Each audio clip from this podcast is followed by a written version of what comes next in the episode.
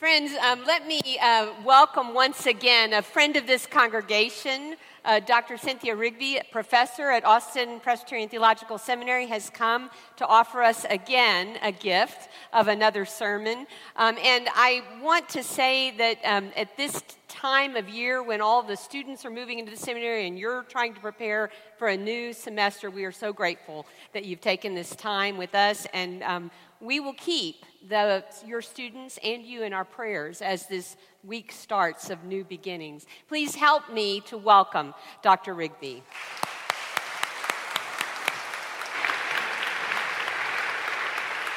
Thank you, Pastor Stacy. It's always a joy to be here at Westlake Hills Presbyterian Church. Uh, and thank you for coming out in the rain today. I'd like to quote from you our second reading, Romans 12, verses 1 to 2. If it's okay, I want to quote it from the King James Version because it is how I memorized it as a child with my father. My father's idea was that if the King James Version is good enough for Jesus and Paul, it's good enough for us. Let us listen again for God's word to us this morning. I beseech ye, therefore, brethren and sistren, from the mercies of God, to present your bodies as living sacrifices, holy and acceptable unto God, which is your spiritual worship. Be not conformed to this world, but be transformed by the renewing of your minds, that you might know the good, the acceptable, the perfect will of God. This is the word of the Lord. Please pray with me. And now, Lord, may the words of my mouth and the meditation of each heart gathered together in this place on this rainy day be acceptable in your sight, for you are indeed our strength and our Redeemer. Amen. We're talking this week, as a pickup from last week, on the theme of how having faith might be a little different than we expected. Often we associate having faith with being patient, maybe waiting for God to act, maybe letting go and letting God. And faith can mean all of those things, but sometimes it means being a little more assertive, like we saw last week with the Canaanite woman. Sometimes to have faith means to be a bit pushy. And today we're going to talk about leaning into the will of God, not just waiting for God's will to come to fruition, but sometimes we, as people of faith, are called to participate in it, to lean so much into what God has promised that we actually help bring it to fruition. My father in law was a picture taker. You know the type. Perpetually stopping you just as you're trying to do something, you know, trying to get in the car to go somewhere. You're trying to get out of the throngs of people who have graduated, to get away, to take off your robe, to get on to the next thing. Maybe even you're yawning. He liked to take pictures like that too take a picture of us yawning, which he thought was important to preserve for posterity. My father in law could endure any number of complaints, sighs, right? Do you have to take that picture? Just hold on, it'll only take a minute, he would say. Chica, chica, chica. It's tough to live as a photographer who likes to pose people in an age of selfies, I think. But my father in law endured and held out, all for the sake of keeping record, so that later on we could remember and celebrate the many occasions of life. There are moments of life that don't need to be celebrated. We were fond of telling him but he didn't always buy it, and I have to admit, sometimes he knew better. One of the favorite pictures of my husband and I is a picture uh, I don't know, circa a long time ago, you know what I'm saying? Where he and I are each standing in front of our respective cars. Bill is in front of a, a very used blue Buick, and I am in front of my uh, spanking new first car I ever purchased, but inexpensive Nissan Sentra, a gold Nissan Sentra. And we're both standing there smiling, leaning, posed, you know, with our uh, elbows resting on the cars. And my father in law framed this picture and has under the cars his and hers. I happen to remember that I really didn't like my father in law very much when he was taking that picture because we were already late getting somewhere and it took him forever. But I am so glad that he did. Well, it's obvious that pictures help us remember the past. It seems to me they also help us remember forward. Pictures of the past help us kind of remember the future. I look at pictures of my kids taken from before the day they could tie their own shoes, and it makes me think now that they're teenagers, uh, where will they be five years hence? Where are the, what are these kids growing up to become into the future? I look out at you in the Westlake Hills Presbyterian Church congregation, and I kind of have a metaphorical photo album in my head, in the hard drive of my brain. I can see the Dearman class. I can see the third well class, other classes. I can remember watching um, Doug Fletcher preach, and Peter Barnes and Mark Charbonneau, whose name I can't quite pronounce, and Al, who's here today, Mark Ramsey. I was in this room for Alyssa Seacrest's ordination. I was in this room many times for Austin Seminary baccalaureate services. And I remember one time, this Valentine's Day, when you had a special Valentine's Day program, and I was the speaker. And I thought, this is unusual to be invited to speak at a church on Valentine's Day, but it was the most wonderful event. You had people there who were coupled, people who were single, and we talked not only about our love for each other, but the love of God for all people. Chicka, chicka, chicka. No one was left behind that night. The pictures make me wonder What's next for Westlake Hills Presbyterian Church? I know you're wondering that too. Uh, what does God have in store for the next years of your time as a congregation? Of course, we want the future, our personal future, the future of our church, the future of our seminary, to be picture perfect. We want to be successful and happy we want our future to be retired and healthy. Chicka. We want our children's future to be better than our own. Chicka.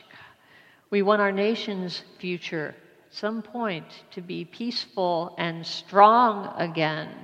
Chicka.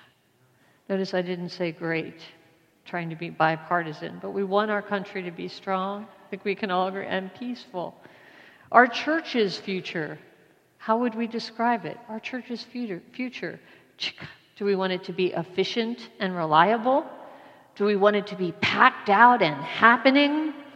Do we want it to be risk taking and maybe a little edgy, controversial? Chicka, chicka, chicka. What picture will it be? How do we decide what picture we want anyway? And how do we begin leaning toward it so that the picture becomes the reality, the actuality of our existence.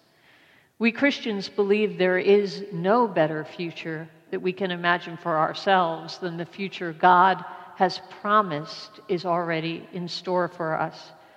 Our future, we believe, is in residence in the kingdom of God where the Bible says lions and lambs lie down together, where every tear will be wiped away from every eye, where every stomach will be full and every child will have shelter, where there will be no more fear or flooding or pain or war. But how do we get from here to there? And I want to ask, what does that mean about what we should be doing next on a day to day, smaller scale as we try to take a step further toward this kingdom future we're trying to lean into? How do we know what step to take that will get us closer to what God has promised? What step, by the way, does God want us to take? And how can we come to know it? I'd be inclined, I think, to answer this question with a shoulder shrug and kind of a pious sounding comment that, well, we can't know, can we? Life is a bit of a mystery. We have to let go and let God. We have to trust and obey and wait patiently for God to act. What's interesting and challenging is that this isn't what Paul says in our text for today. Paul doesn't remind us that we have to kind of hang in there and be patient since we can't know what God is up to until it happens.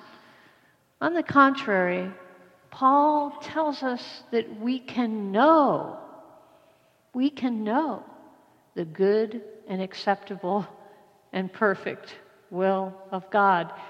Do you know the good and acceptable and perfect will of God? I'll be in the back when we leave church. You can fill me in. Because our default setting, for good reason, sometimes is to say, I don't know, right? How exactly are we supposed to know? And Paul has an answer to this too.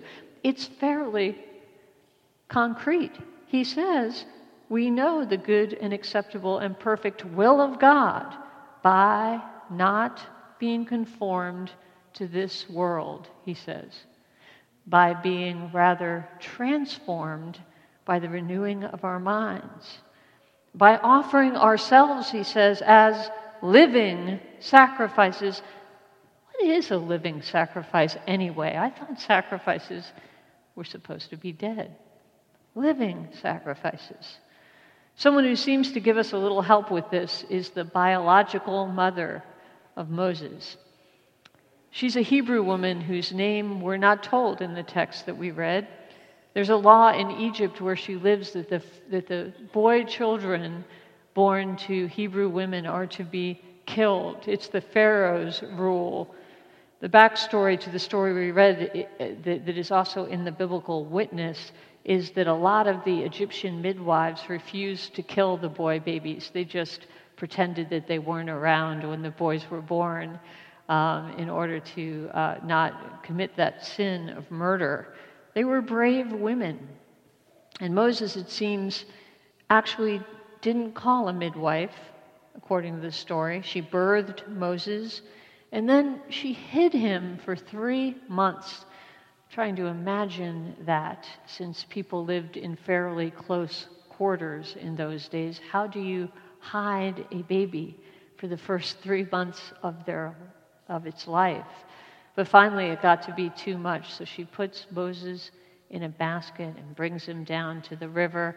And we might think that's a kind of last ditch effort, but it seems pretty smart, calculated, intentional, strategic, because she has her own daughter who seems to share in the wisdom and audaciousness of her mother. Her own daughter waits until Pharaoh's daughter comes. And before you know it, Moses is back home being raised by his bio mom, and then later gets into, to move into the Pharaoh's palace, for goodness sakes, with his adoptive mom. Not a bad legacy, this Moses. Chica Chica, chica. Who would have thought that the next pictures, when this boy baby was born to a Hebrew woman whose name we don't know, who would have thought the next pictures would be of Moses being able to return home and then later living in the house of Pharaoh?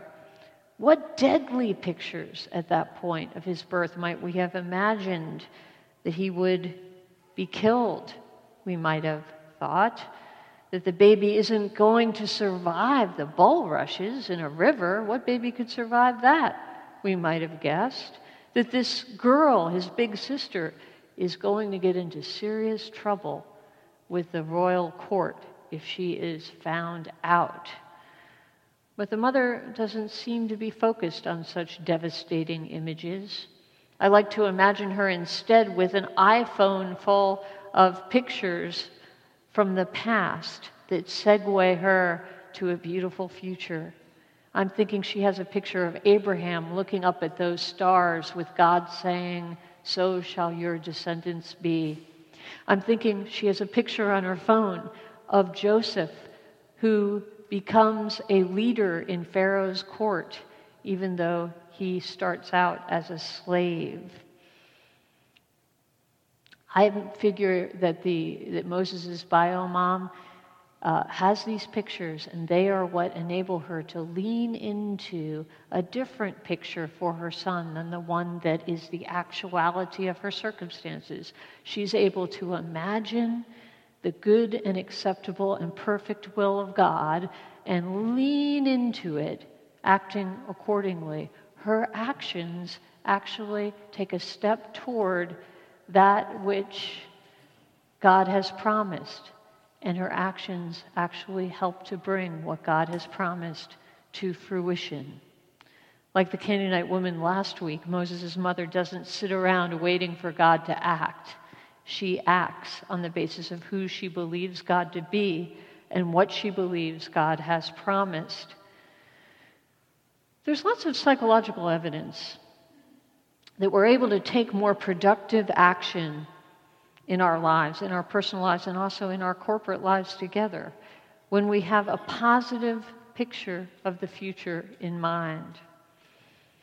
Even if it's true that we need to face reality, and even if it's true that reality is very often grim, laying aside promise and possibility for the sake of being realistic can be a recipe for the bad stuff to become a self fulfilling prophecy. I have a brother named Scott who is a psychologist. He specializes in something called motivation theory, which is like it, like it sounds. It's about motivation. He's done some work lately with a, with a major investment company. Uh, the funny thing about that is he's not a financial specialist. But this company brought him in because they were trying to figure out how to motivate people to save money for retirement. My brother asked them, Well, t- tell me what your pitch is to people to get them to save. And so they told him that they ask people when they plan to retire and for how many years they're planning on being retired. my brother said, Well, you're basically asking them, when are you going to die? Right? When are you going to retire? How many years are you planning on being retired? He said, and people don't want to think about that as their future, the picture of the future, as realistic. I mean, what could be more, more realistic, right? As realistic as it is, it is not motivating. That's why people are avoiding you. As soon as you ask those questions, they're trying to get out of the way. What if instead, he told them, you try to help them imagine snapshots of what their ideal retirement would look like, and then try to get them to, uh, to save money in order to lean into making those images a reality. The Apostle Paul, I think, has his pitch to us down pat because he believes with all his heart that God has something wonderful in store, that our future is full of goodness, beauty, joy, love, and peace. Paul is sure of this. I wonder what kinds of pictures he would have taken if he had had an iPhone wouldn't it be great if Romans could be illustrated? Present your bodies as living sacrifices. Okay? Chica, chica. Here's a picture of what a living sacrifice looks like. Do not be conformed to this world. Chica, chica, chica. Okay? Here are some pictures of what you shouldn't do if you, if you don't want to be conformed to the world. These are the no no pictures. Okay? And how about this one? Here's what the good and acceptable and perfect will of God looks like. Wait a minute, I don't think that took. I think something's wrong with my, my phone. I think I'm out of space. If Paul had had a camera, could Paul have captured the perfect will of God in a photo? Maybe. Maybe he has some images where he talks in other places about being members together of the body of Christ, the people of God living together in unity, Jewish Christians, Gentile Christians living together without bickering, without judging each other. Those are pretty beautiful images that are very motivating especially if we yearn for a world that is at peace, a world that is characterized by the kind of love and relationships that we claim are at the center of who God is and who we are, made in God's image. The challenge is no single one of the, these pictures could be used to illustrate the Romans text or set in a photo album or posted in a slideshow from an iPhone as the only and always applicable will of God. In other words, even if we are holding an image of God's bountiful future strongly in mind, God's will for right now, for today, for tomorrow, and for next year still has to be hashed out. The specifics of it have to be worked on. We have to keep on arguing sometimes and deliberating and having meetings and processes and praying, right? We have to do those things to figure out together as a community what it is that God wills, but maybe not in the long term, but in the short term. See, maybe we can have the image of what God wants long term in view at all times so that whatever decisions we make are leaning into what it is that God has promised. Then we'll know, I think, what the good and acceptable work of God, I mean, will of God is. It takes work not to be conformed to this world. It takes work to check ourselves to be sure we have the interests of one another at heart. It takes work to not push for decisions that give us the most security and power. It takes effort to be transformed by the renewing of our minds, to engage in the kind of study and reflection that will enable us to discern what God is up to and lean into it. As it turns out, knowing the good, acceptable, and perfect will of God is something different, very different than deciding the best course of action or engaging in best practices. To be transformed instead of conforming to the world might well mean that we take the less recommended course of action or that we start a new practice that hasn't been tried, tested, and labeled as best. Someone has said that the problem with living sacrifices is that they keep jumping off the altar.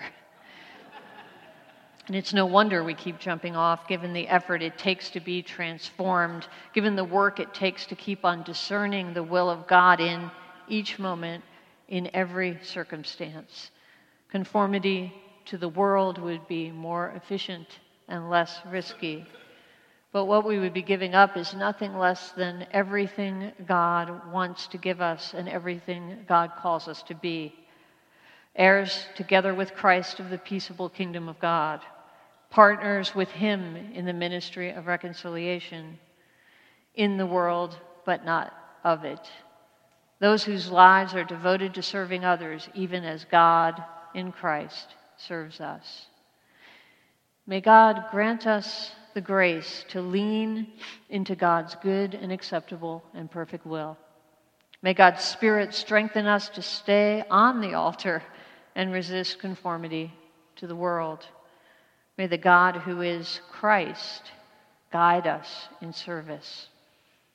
Chicka, chicka, chicka.